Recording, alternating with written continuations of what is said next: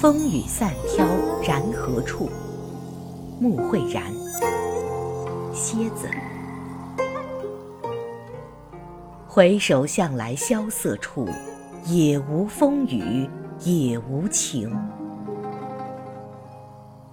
梆子声响，琴弦渐起，掌灯起幕。一个个粉墨登场的伶人，在这方舞台上演出了多少王侯将相、才子佳人。我是无意间在戏曲资料库里翻到了一个老演员的人生介绍，合上书，我的心情久久不能平静。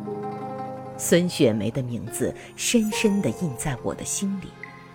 她当年最出名的一折戏是《红鬃烈马》。而戏里戏外，他也把自己活成了一个王宝钏。宝剑锋从磨砺出，梅花香自苦寒来。不经一番彻骨寒，怎得梅花扑鼻香？一海漂泊的柔弱孤女，她从旧社会一路走来，她用她的一颗坦荡。善良、宽厚之心，化解了这人生路上的风雨坎坷、